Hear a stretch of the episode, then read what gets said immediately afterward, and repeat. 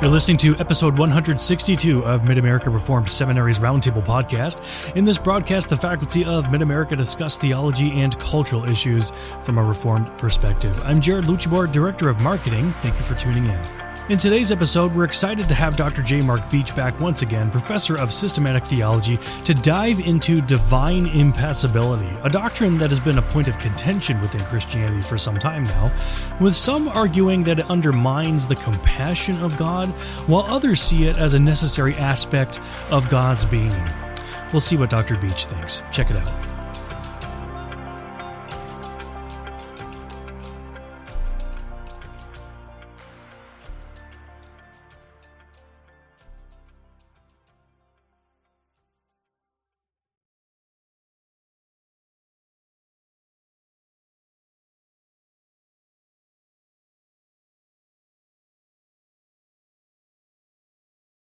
Well, in part two of this talk about divine immutability and divine impassibility, we come now to impassibility. This one's uh, perhaps a little more difficult to talk about. Certainly doesn't have the pedigree, if I may put it that way, in, in Christian theology that the doctrine of immutability does. But you find within the Reform tradition, at least, an affirmation of God's impassibility. And people tend to bristle at this topic even more than they do over God's being immutable or unchangeable. Uh, what is it to affirm that God is impassible? Well, well, one example where we find the idea expressed is in the Westminster Confession of Faith, where it talks about God as one who is without passions. And then people go, What? Uh, God is a, a, loving God. Our God is a kindly God. Our God is a, a God of, of, of benevolence, and He's good to us. And He's also a God who shows His anger and His wrath. And so he's he's altogether a God with passions. He's altogether a God with emotions and the like. Uh, among some modern uh, evangelical theologians, you find someone like Wayne Grudem as a modern uh, writer who says this this attribute of impassibility, if true, he writes, would mean that God does not have passions or emotions, but is impassible, not subject to passions. And he finds this uh, quite distasteful. Or Alister McGrath likewise uh, takes on this topic. And he observes that the new orthodoxy among evangelicals and certainly theologians of the 20th century is to affirm a doctrine of a suffering God. Uh, Jurgen Moltmann, uh, in his famed work, The Crucified God, played a significant role in this shift because he argued that an inability to suffer spells a deficiency in God. We want a pass, a passionate God. We want a God who's passable, not impassible. We want a God who, in fact, decides to suffer, is willing to suffer. And so McGrath, uh, talking about Moltmann's work, says, a God who, more quoting from Moltmann, a God who cannot suffer is poorer than any human, for a God who's incapable of suffering is a being who cannot be involved. And so suffering and justice would uh, no longer affect him and because he's so completely insensitive, he can't be affected or shaken by anything. He can't weep. He has no tears. And uh, one who can't suffer then can't love. He'd be a loveless God, a loveless being, and the like. Well, clearly the Bible teaches that God loves, and so this doctrine of impassibility seems dead on arrival. But we need to slow down here a bit before we get emotional about the topic of God's emotions or whether he has emotions or how he has emotions and whether he's impassible, we, do you really want an emotionalistic God?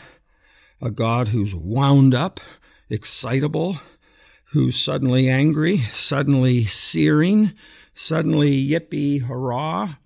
Do you want a fickle God? Do you want a God who gets wounded uh, easily and can be manipulated? Uh, I have a colleague who can sometimes uh, inform me of disturbing occurrences in the church or trends or something, and he easily gets me as a human being wound up. Where I was having a great day, he suddenly has me agitated and upset. And uh, yes, wound up, and I'm ready to unleash. I'm ready to uh, unwind and express myself, maybe with anger or some sort of passion and overexcitement. Well, I don't think we want God to be an overexcited God, a fickle God, fly off the handle God, never know how he's going to come home God, like some drunken father. What's going to be his mood? So before we get all in on passion, uh, slow down. What is God like? Well, we know from Scripture that God never lacks love or mercy. We know there's uh, passages that express that His wrath is kindled, that there's things He has no pleasure in or hates, uh, that God delights in things. This is all fair uh, biblical teaching, and we need to keep it. So, what is the affirmation of passibility about? Well, to get at it more, more directly, it's important to see that the root to the word in passibility is the word passion. Passio from Latin. And that's a word that takes us to suffering. You think of the passion of Christ. Well, what's his passion? His emotions? Well, no, it's, it's mostly expressive of his suffering. But then what is it to suffer? Well, to suffer is to be acted upon from without. Think about when someone makes you angry. They said something, they did something, they maybe physically assaulted you, and now you being acted upon in other words, you were passive and they were active, acting upon you. Now you're reactive. You've been hurt, you've been wounded, maybe you've been insulted, maybe you've been lied about. Uh, maybe something has happened, someone has died. That's happened without from outside of you, but now it acts upon you. The the information hurts, it wounds you, and now you you express the emotion of that hurt so where's all this going? Well, the key idea is passivity. So to deny that God is a, a God of passion, that to affirm his impassibility is to affirm he cannot be passive. Here's why. There's nothing out there that exists that God didn't put there. There's nothing out there that exists, even human agents, that God didn't dispose and create, and create the way He wanted them and ordained them to be. There's nothing out there that God doesn't give existence to and continual existence to and uphold in its existence. And he even enables it to act according to his divine concurrence, his providential uh, work of governance and direction and concurrence.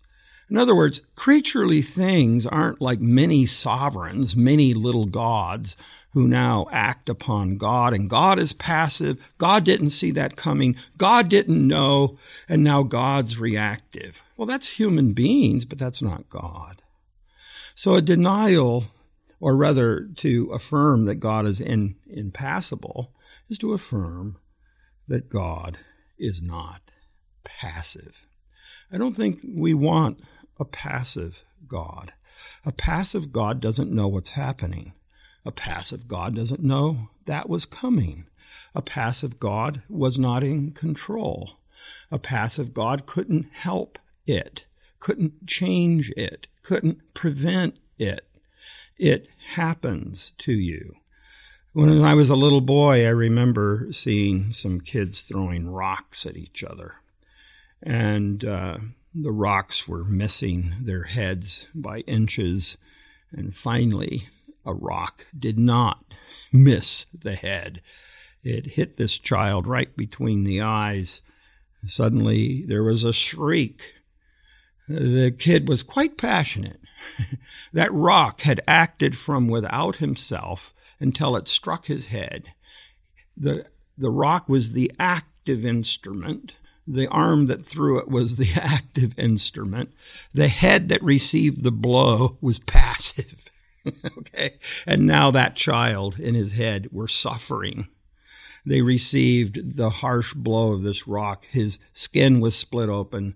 Blood was spurting about. And we followed his drops of blood as he cried all the way home. Wee, wee, wee, all the way home.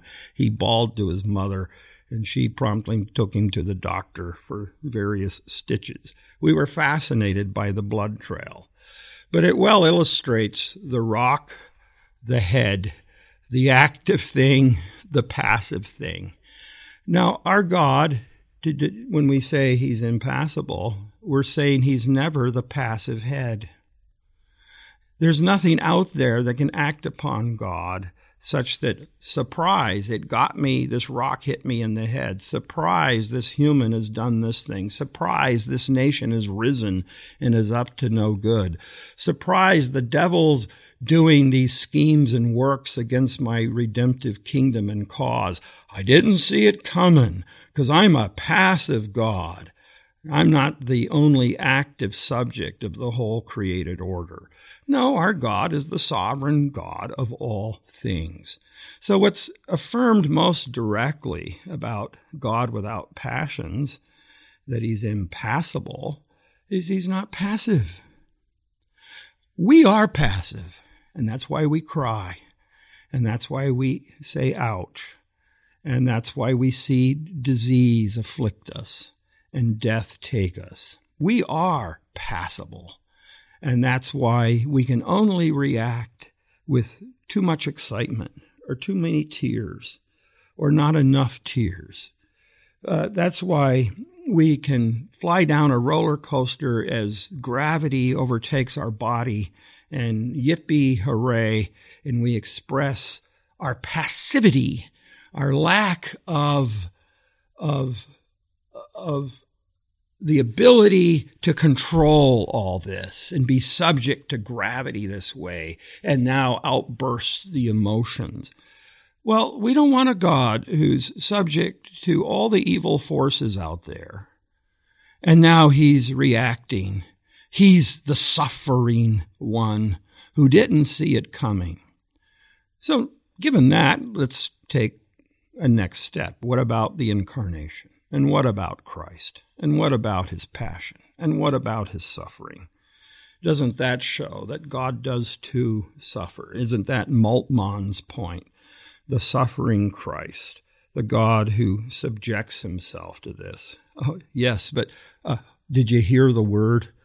The God who subjects himself, the God who's still subject, the God who's still actor. Jesus himself, you can't take my life. I lay it down. He's not the passive one. He actively does something. He's still the actor. He's still in control. He's still the sovereign one, even giving his human flesh to this kind of uh, torture and crucifixion. Yes, the actor who allows himself to be acted upon by human agents, say, to crucify him and jeer at him and deny him and the like. But God's still not passive. He's still the active one. And thus, this helps us understand all of God's emotions in the scripture. As the impassible one, yes, he's loving. Yes, he can express anger. Yes, he's a God who expresses forbearance tenderness, kindly. He can gather uh, his children like a chicken or a hen gathers the chicks under her wings. Yes, Jesus is one who weeps over Jerusalem. Oh, Jerusalem, Jerusalem. In his uh, humanity, he certainly can be acted upon. But in his hypostatic union, he's sovereign God as the actor in all these things, and in that sense, not passive and thus impassible. Um, so many who object to the doctrine of God's impassibility really fail to get at the root of the word and what they then are affirming, maybe unbeknowingly, unknowingly, unbeknownst to them, what they're affirming is that the creation hangs out there independent of God, does things to God that God doesn't have control of, and so he's a passive God. Well, mm, I don't find it very helpful to pray to a passive God who's not the actor. As we enter into a new year, it's very important for us to see who's the sovereign one, who's the actor, who's the one divine subject who's decreed all, wills all, and will bring his kingdom come to its fullness and victory through his, his precious Son, Christ the Lord, our Savior. Very important that we contemplate that this God without passions is not passive, but active. He knows 2022, he knows and has already ordained for, from eternity 2023. This God is active. This God will bring his kingdom march that much closer to the last day. This is a God in which we can ring in this, this new year and every new year he's pleased to give us in the knowledge that the sovereign subject, the actor, the ever active God, will act toward his creation to show forth all the panoply of his perfections, of his attributes unto this created order. And thus, to sinners, he can express wrath. To repentant sinners, he shows mercy and kindness. To unlovable sinners and unrepenting sinners, he can declare love and call them to himself. To a world where he sees abuse and injustice and viciousness and vice, it's all in the books, and his anger indeed is kindled. But none of these things have come to him passively, but according to his good, righteous plan and good pleasure, eternally willed in Jesus Christ. None of these things make God uh, one acted upon. I couldn't, I didn't know better. I didn't see better. I couldn't help it. This helpless God, a, passive God you can't pray to. What is he supposed to do about it? He's not the sovereign one in control. He's not the one upholding all creatures in his hand. He's not the one who can guarantee victory, not a passive God, but only a God without passivity, only a God who's active, altogether active unto this last day. So, God, in, in his impassibility, is the actor then, not passive which means that he can love, which means that he can judge in righteousness, which, which means he's not static or lifeless or inert or unmove, unmoving or unloving or aloof. Just the opposite. He's the actor. He's not passive. He's altogether active. So he's the one who moves, who has life, who gives life, who directs, who sees things through, who intimately comes to the rescue, who's involved, who's fervent and passionate and infinite in goodness and love and kindness and mercy. So again, Christmas and now New Year's. What's new about the New Year's? Well, we don't know, but God does because He's not passive. What will happen to us very individually maybe some deep sorrows, maybe some, maybe some great joys, maybe some setbacks, maybe some tremendous advances. We all hope for tremendous advances. God knows because He's not passive. He's the in, He's the God of impassibility. He can't be passive. He's active. And he's not reactive because it's according to his good plan and purpose. Now, that's how you face a new year with this kind of God the sovereign God, the biblical God, the God without such passions, not a shrill God, not a what now God. Oh my, oh my, not that God. Not a God of, I didn't see that coming, and it really upsets me. Not that God. The God who's active, altogether so. And we'll see his good purpose come to fruition and his church victorious and his people gathered into the fold according to his eternal promises. Now, there's a God that we can welcome the new year in with because he's ever with us, with us in Christ our Lord.